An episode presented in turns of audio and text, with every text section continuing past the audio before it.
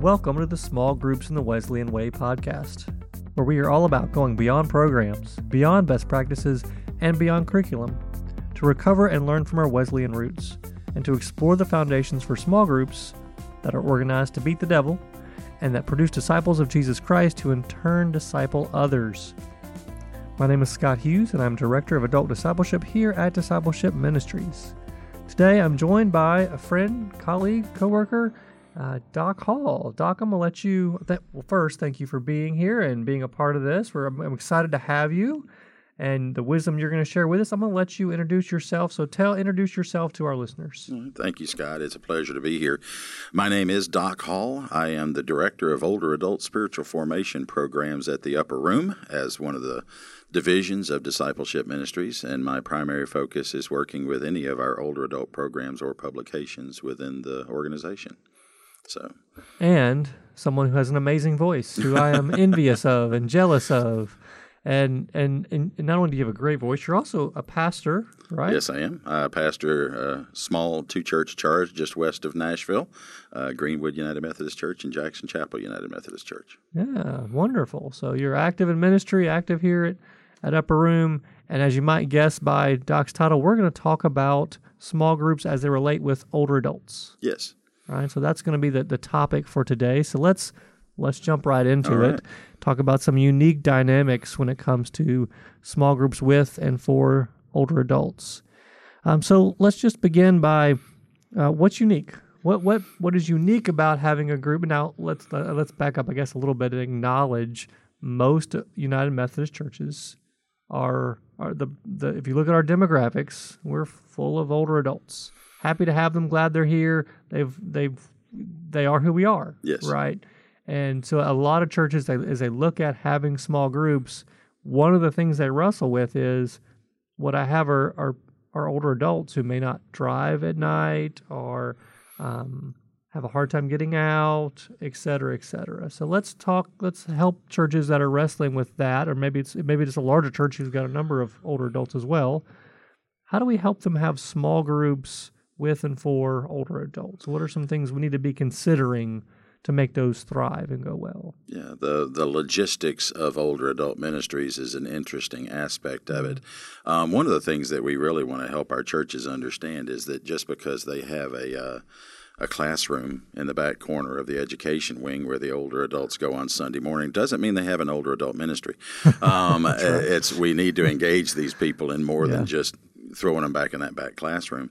But some of the logistics, as you said, people that don't drive at night, maybe they need rides, or maybe a church bus can go and pick them up, or having them during the day when they're available, or certain times when they're available, or even going to where they are. Yeah. That becomes very important, especially if you have a large retirement community in an area, and and maybe you have a uh, most of our retirement uh, homes nowadays are are privately owned and they'll have meeting spaces there going there and having something that's available for them where they don't necessarily have to leave to get to them So, let me, uh, you sparked an idea. Let me kind of pause you there because Yeah. I think that's a really good idea. Is instead of always thinking about how can we hold this at the church, Mm-hmm.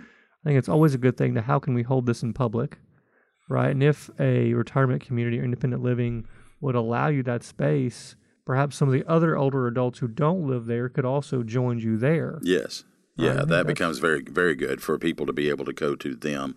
The uh, and one of the things we're also always amazed at is when you have a smaller group in an area like that, just like the church going and, and meeting in restaurants or having prayer groups, you'll have people that aren't even involved with the church that'll go, "Hey, y'all are looking like you're having fun. Can we join in?" So it's a great way of inviting more people into the group as well. Yeah. So those things work work very well for that. Um, you'll always have some of your older adults that do drive and are very happy to drive anybody everywhere. So Oh. So engaging them and being able to help to know where people are and where you're going to meet and what time to be there and such is always very good too.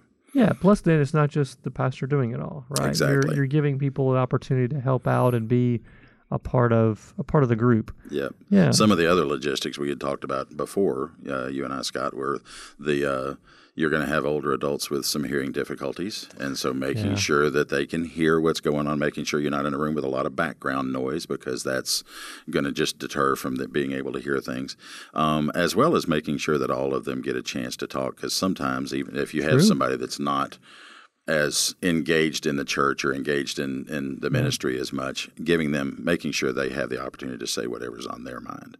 Yeah, yeah. So two points I want to lift up there. First, with the hearing, if if you happen to be the facilitator of the small group, you know, be watching. Right. You know, who's leaning in, whose eyes are squinting, who's touching their ears. I know I was preaching recently, and on the front row on the right, this lady kept leaning in and touching her ear, and that was my signal to all right. I got, I got, I got to speak up. I got to speak up. I was not blessed with a preacher's voice or a voice like yours, so I had to be conscious of that. Um, the second one, let's see if I can remember what that one was. Uh, what were we talking about there? The Talked about making sure everyone gets to be involved and, and engaged. Yeah. I think this is where, especially with adults, one of the things they're willing to share is their life experience. Yes, very much so. And, and leverage that, right? These are people with lots of life experience, and the less you can make this a lecture and the more you can bring them into the conversation, the better the, the whole experience is going to be for everybody. So those are two really good points to be uh, mindful of is is hearing and using their experiences. Yes. Um, there's some others that that we named earlier that I thought were really helpful. One of which was music, Yes. the use of music. I, I want you to say a little more about that because uh, I, I don't think that's something we commonly think about. Is how do I use music to help a small group go well? So say more about that and why that's important for older adults in particular. Music is very near and dear to my heart. I'm also a singer, so uh, Trained, uh, trained in opera, right? trained in opera. Yes. So, Wow, that's um, but it's I don't use it as much as I used to, but I wish I could. But uh, music with our older adults becomes very, very important. Not Mm-hmm. only in in just drawing them in and helping them to feel comfortable in the situation. It's music that they know a lot of Mm-hmm. times, especially when we get to people that have been in church all their lives, and you start working with the older hymns. It just Mm. Makes them feel at home very quickly, and they can be engaged very easily. But especially when we get into, as we were talking about, like with dementia, people who have even early stages of dementia or advanced dementia, such as Alzheimer's and such, uh, music becomes a huge, important tool to be used. We were talking earlier that some studies have shown that having someone being able to listen to the music that they relate to while they're eating actually helps them eat better, digest better, they get better nutrition.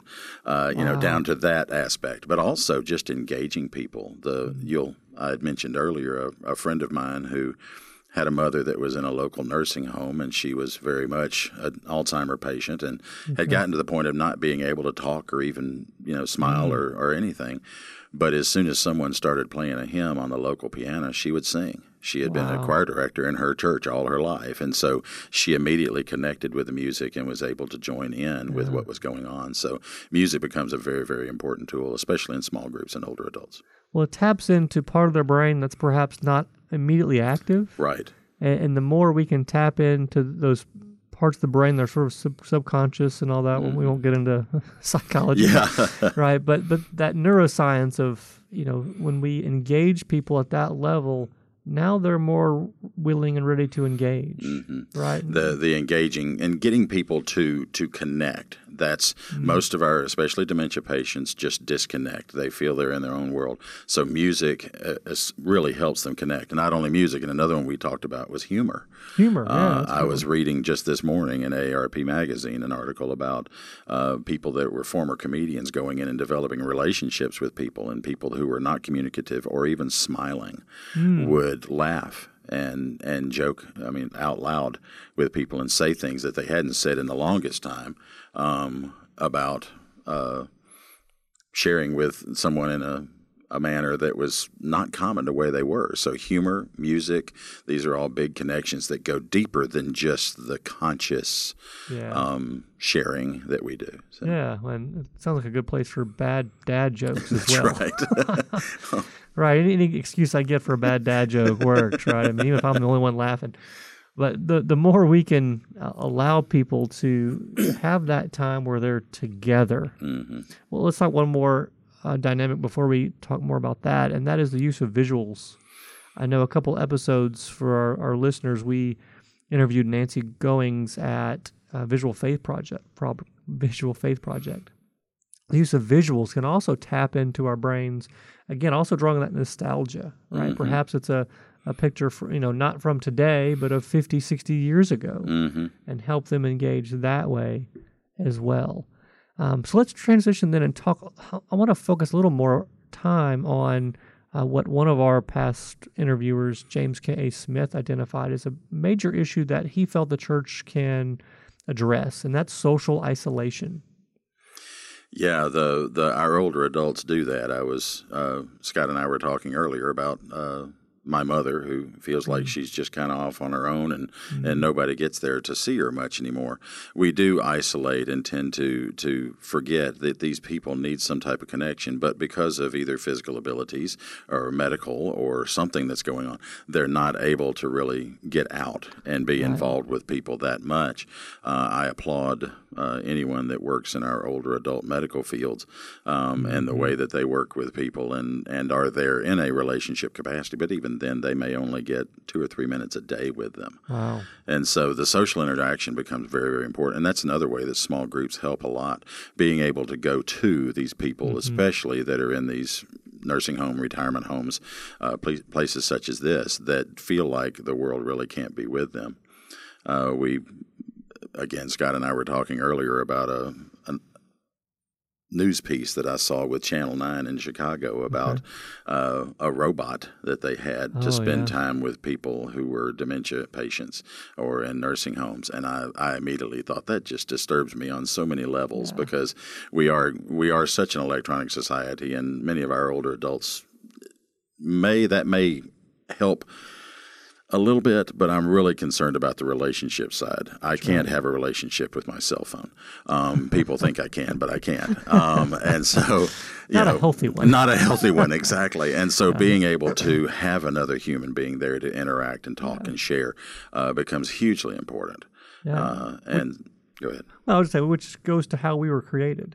Right? Yes. I mean, we were made yeah. in the image of God. We were made with the need and desire for relationships. Mm-hmm. Exactly. And that's not something we should export to televisions. Right, yeah. To nurse bots. To, this is one of our primary roles as human beings and what God has gifted us to do is to be in we're not whole without that. Yes, people say that you know we're letting television babysit our youth. Well, we're also letting television mm. babysit our older adults as well, mm. and that's just not really that healthy for us mm. in the long mm. run. No, so, it's not at all, and emotionally or physically. Yeah, and it's one of the gifts we have as the church.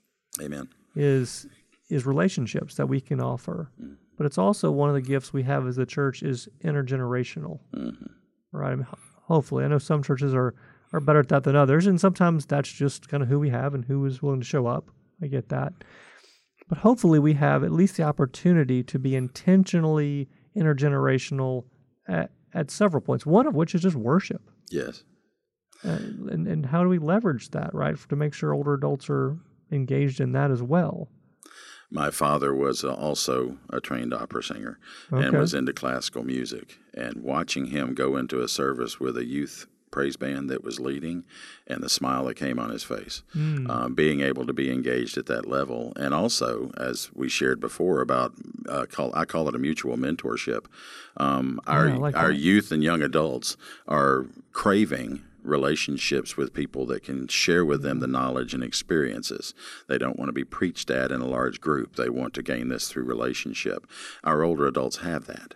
Yeah. But also, our older adults can learn a lot from our young adults and youth, right. and and how to continue being active, and how to laugh, and how to enjoy, and how to be together, and and really focus on being in relationship so much. Our older adults think they don't need to focus on relationship; they've done that all their lives, right. uh, but they really do, and yeah. so our young adults can help them with that. So the mutual mentorship of going both directions and intergeneration is very important. It is. I mean, I think everybody deserves. Well, I heard it this way: every child deserves to have someone other than their parent think they hung the moon. Exactly. Right. And, and again, I think the church can can be that. Right. It has have those opportunities intergenerationally, uh, and which brings up, you know, one of the things we often don't think about in terms of inter, small groups is having intentionally intergenerational groups, mm-hmm. and that can be that can be difficult work, and that's probably an episode all to itself. Yeah. Um, because it can be a challenge because most people what's the saying? Birds of a feather flock together. right? We're more comfortable with those in our life stage, and, yes. and we need that time. Mm-hmm. And I think we also need those intergenerational times to learn from those who've gone before, and we also need to learn, especially in this day and age, uh, from those who are younger than us. Yes, and and one of the things that's really interesting as well is is uh, the same things that our youth are feeling, our older adults are feeling too. Mm. Um, we have a, a fantastic book in the upper room it's by Missy Buchanan called Living with Purpose in a Worn Out Body. Okay. And a side thing that came from this, Missy and I were at an event, and a youth director came up to us and said, I love this book. I use this book as a study with my youth group. Mm. And these kids are looking at this going, wow, these people are going through the same things we are. People don't think our opinion matters. They don't think we have anything to give. We don't have anything to offer. And then they took the youth group and met with a bunch of the older adults in the church and shared what they had read together in the book. And so we're wanting to develop that far, further into a, a more intentional intergenerational study. But just fascinated that that grew organically. That wasn't something that was planned. Yeah. Um, and so, but seeing these kids saying, wow, they're just like us. Ah. Uh, was really interesting. So and it's sad we don't recognize that, right? That it, it takes uh, happenstance for that Yes. to occur. When, when, when, when we know we're all human, Mm-hmm. we all know we all have the human condition. yes, We are all in need of grace. We're all in need of each other, amen. um, and so we we need those times to do that. hmm Um, so what else do we need to talk? What else do we need to think about in terms of small groups with older adults that we haven't hit on yet? I'm looking back over our list here, and I think we've we've hit a lot of them. Anything else that, that sticks out to you that uh, we need to consider with uh, older adults? Well, the the the important thing is, as you mentioned before, the the wisdom and the experience that many of our older adults have. Um, they want that to be able to be used. Um, they desire to be needed. We have, uh, you know, many older adults are saying, you know, I thought God was done with me. Oh yeah, yeah. um, or you know, it's just they they can't be involved.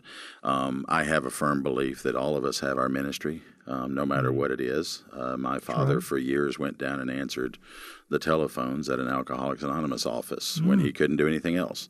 Um, he was in a wheelchair and couldn't, re- but he answered those phones. That was his ministry each week. Uh, I know people that that spend their days knitting uh, baby blankets for babies that are born in their congregation. That is, and they're praying over it as they're knitting them. It's some some type of ministry. We all have a ministry, no matter how old we are, no matter how feeble we may be. There's something we all can do. Yeah, I mean, they, I think I probably explained this before on the podcast at some point. At least I, I imagine I have, and that is C.S. Lewis's phrase, "the dignity of causality." Yes. I think that's something we all crave. I mean, it's a, to me, it's a little better way of saying um, a life with purpose, Yes. right? That what we do matters, and I think sometimes we have to intentionally point out to people what you're doing matters. hmm Right? If you're just showing up, I say just. If you're there at VBS, I shouldn't use the word just there. That's right. Uh, if you're at VBS and you're helping put the snacks together, right? I- If you can, You're an important part of what's going on there. especially if you can take that beyond the making of the snack, but also smiling at the kids, asking the kids how they're doing, and, and maybe even it, means having a small group of older adults who meet just to meet. hmm Developing relationships in the midst of it is what is so important, and, you, and we've talked about this many times. Is we we are meant to be in relationship, and developing those relationships happens in smaller groups Yeah. more so than it does even in in bigger worship and things such as that of coming together, sharing some things together, sharing what's going on in our lives, sharing the, our struggles, our joys, um, and all of those things become very very important. Uh, we we need those relationships to continue forward. I know one of the other things you said that that struck me that I think we do need to talk about at least briefly is oftentimes we we can make the assumption older adults have it all together. Right. Like they they're not in a place to grow, right? That old stupid cliche old dogs can't learn new tricks. Right. And of course we've all sort of experienced some older people who can be stubborn and and guess what I've met younger people who can be just as stubborn. Probably more so, but uh, Um, and so let's talk for a minute about what might it look like to help older adults be intentional about their discipleship and growing. Yeah, we, we we tend to a lot of times get into the mode of maintaining their spiritual uh, stance rather than growing it. Um, we all can continue to learn. Mm-hmm. Uh, I remember someone telling me many years ago, "The day I stop learning is the day I start dying." Yeah. So if we can continue to learn, continue to grow in our faith and our understanding and our belief, and that again, we talk about relationship between older adults and younger adults, but also that relationship with Jesus Christ, and how do we grow in that? How do we we continue to to feel the trust and the mutual relationship in that. I have lots of older adults that don't know how to pray. Mm. You know, just helping them understand that prayer is not all talking, that it needs to be some listening, Amen. and uh, and and different things such as that. So finding what your group talking to talking with them about what they struggle with still, Yeah. and and finding that need, you're going to find that they'll have they'll be quick to help you find the things that would help them continue in their walk. Yeah. So it's it's very very important to do that. One of the things I also was thinking about when we were talking a minute ago, we talked about continuing to to have that ministry. You can have that group ministry. Um, so many times we see people that, that are older adults. I know there's a, a group of older adults that build little wooden toys to give to homeless kids. Um, I've seen this about, about a, a group in Florida um, coming together and finding that purpose of doing ministry to your community as a small group um, can also be a huge important. And whether you're physically active or you're not physically active, we have that wide range of older adults now Yeah. in our society of some that are, are wheelchair bound or scooter bound and some that are immensely active and still are out and about and doing and being every day. Um, finding that purpose for them and even in a small group to find the ways to do that together and build those relationships in that as well. Yeah. I think that's where some of our Wesleyan distinctives can come out in terms of how we do a small group with older adults is helping them to see you know part of your discipleship is compassion doing acts of compassion or, or even acts of justice right? They certainly can make phone calls um, to representatives. Um, they can also um, learn about prayer learn to grow and we can always learn to grow deeper in our prayer life. Um, and if if they're able either through reading scripture or auditory ways of hearing scripture, growing in their knowledge of scripture, um, become ways they can learn to, to love God and, and finding ways they can be in worship. And I also don't think we should make the assumption older adults cannot use technology. Oh, yeah. Right? I think that's another assumption that people make. I was amazed, and this has probably been five or six years ago, the number of older adults I learned who had iPhones. Oh yeah. Uh, A lot of us had to learn how to use them in order to keep in touch with our kids and our grandkids. Yeah, but but also exactly. if you're looking at our and you know this is kind of one of those words we don't use a lot is boomers, and the boomers that are retiring. Well, the boomers were the ones that were on the cutting edge of technology being born, and so these are the people that are retiring now. These people Yeah. that have been very active in in using electronic mediums um, in their work. If you're retiring today, if you're not in the middle of, re- of electronic stuff, you're lost. And so, even, mean, my mother, he's 85 years old and in a nursing home, still, she can't let her cell phone get far from her side because she's waiting to hear from her grandchildren, great grandchildren. So, yeah, the technology becomes very important. Um, email addresses, uh, we're finding that usually about 85% of even our oldest older adults have email addresses. Interesting. So using electronic means they may need a little help with it a little bit from time to time, you know. But Which can be a great place to start. exactly. is do some reverse mentoring, having teenagers introduce FaceTime, etc. They're also to, to revert back to something we talked about earlier. They're the ones that understand how to put music on an iPod, uh, and helping to Oh, build your music list. Get some youth to help with that. So Yeah, great ways. Ju- again, to use it as a starting point to build relationships, and then see where it goes organically. See what happens, where then we can introduce some other elements of discipleship into that. Yes. I, I think there's. I think what we've we've heard is there's lots of opportunities here. lots and lots of opportunities. you know, it's a matter imagine of being creative, seeing what we have, and and working with it. I think the one takeaway that I'll, I'll take away from this conversation is, uh, and I want to make sure our our listeners hear this. They probably heard it many times before. That small groups does not always equal Bible study, right. And that Bible study does not always equal discipleship. Exactly. Sometimes it's just more knowledge, right? Which which may or may not help. but it is a work of the kingdom. It is a transformational work that happens in relationship yes. that in those relationships we we can you know as I guess this proverb says iron sharpens iron right we begin to learn from one another and, and love one another and have opportunities to love one another um, so that that is good small group work yeah. So any last thoughts? Anything else you want to lift up before we wrap this up Well, the one of the things that we we've talked about before, and where I originally came into the upper room, uh, was working with a program called Face to Face. Face to Face is our older adult ministry that's in the Emmaus tradition, the Walk to Emmaus tradition.